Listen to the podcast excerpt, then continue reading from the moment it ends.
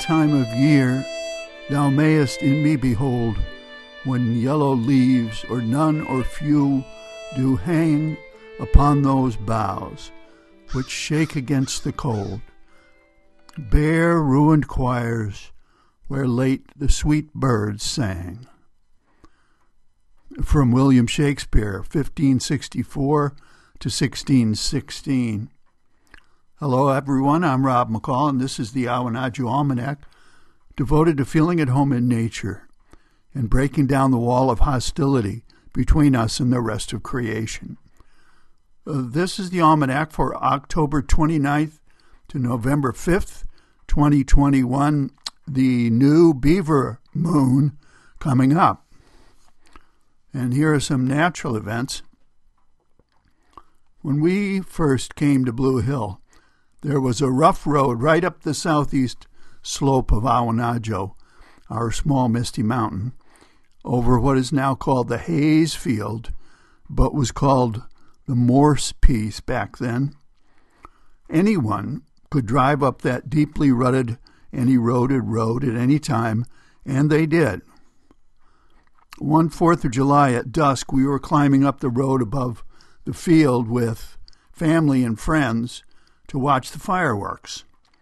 And we heard the roar of a big four wheel drive truck right behind us. We scurried out of the way while some young buck tried to drive past us, spewing rocks and mud behind. The field itself was devoted to blueberries, surrounded by nearly bare ground, denuded by herbicides. It looked forlorn and worthless, and actually it, it, it was, because the profit from growing the blueberries no longer covered the cost of herbicides, insecticides, and labor to harvest the berries. Now, this field had been given to the town, and in the early 90s, they voted to raise $2,500 to control erosion up there. Uh, pretty soon, in that spring, I guess, the worst gullies were filled, the road was graded, and boulders were placed to block vehicle access. And then uh, the blueberry lease was vacated and the spraying stopped. Gradually, the land began to heal itself. Somehow, some lupin was seeded in there, and in a few years it became a field of lupin where people had picnics and weddings.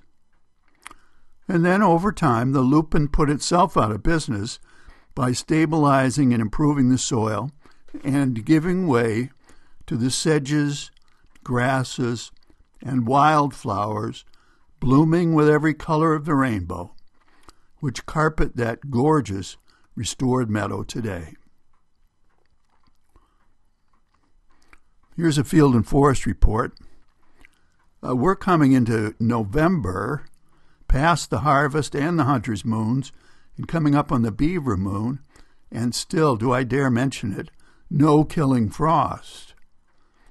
Though the oaks and beeches are still holding onto their leaves, most of the other hardwoods are losing theirs or have lost them by now. The hackmatacks are glowing gold in the fading sun. The blueberry barrens are turning to copper and magenta and the grasses of the field are turning brown and lying down for a long rest. Here's a saltwater report. The Maine Lobstermen's Association is taking the National Marine Fisheries Service to court over proposed new regulations on lobster fishing designed to protect North Atlantic right whales from entanglement in lobster gear. And according to Working Waterfront, the MLA states, quote, there has never been a known right whale injury or mortality associated with Maine lobster gear, unquote, and that, quote, there has not been a single known right whale entanglement with Maine lobster gear in almost two decades, Unquote. Well, that may well be true, but how do we know, seeing as how most lobster gear is not yet labeled to show state or country of origin, as will be required by the new regulations? So stay tuned, this could get interesting. And here's a rank opinion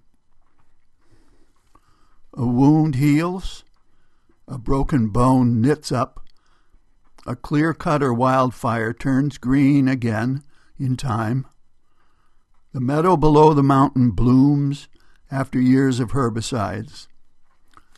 Nature heals once we stop abusing her. We can even help the healing if we follow the laws of nature rather than the rules of power and greed. But healing takes its own time. And being human, we get impatient and try to hurry things along. We've been profligately burning fossil fuels and spraying pesticides for well over a century.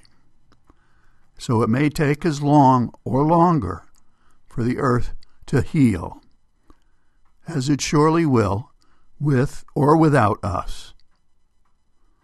When we get impatient, frustrated, or fearful, a visit to that mountain meadow can restore the soul. And finally, here's a seed pod for you to carry around with you. This is from the book of Psalms, maybe 8th century BC. A thousand years in thy sight are but as yesterday when it is past, or as a watch in the night. Thou dost sweep men away. They are like a dream, like grass which is renewed in the morning. In the morning it flourishes and is renewed. In the evening it fades and withers.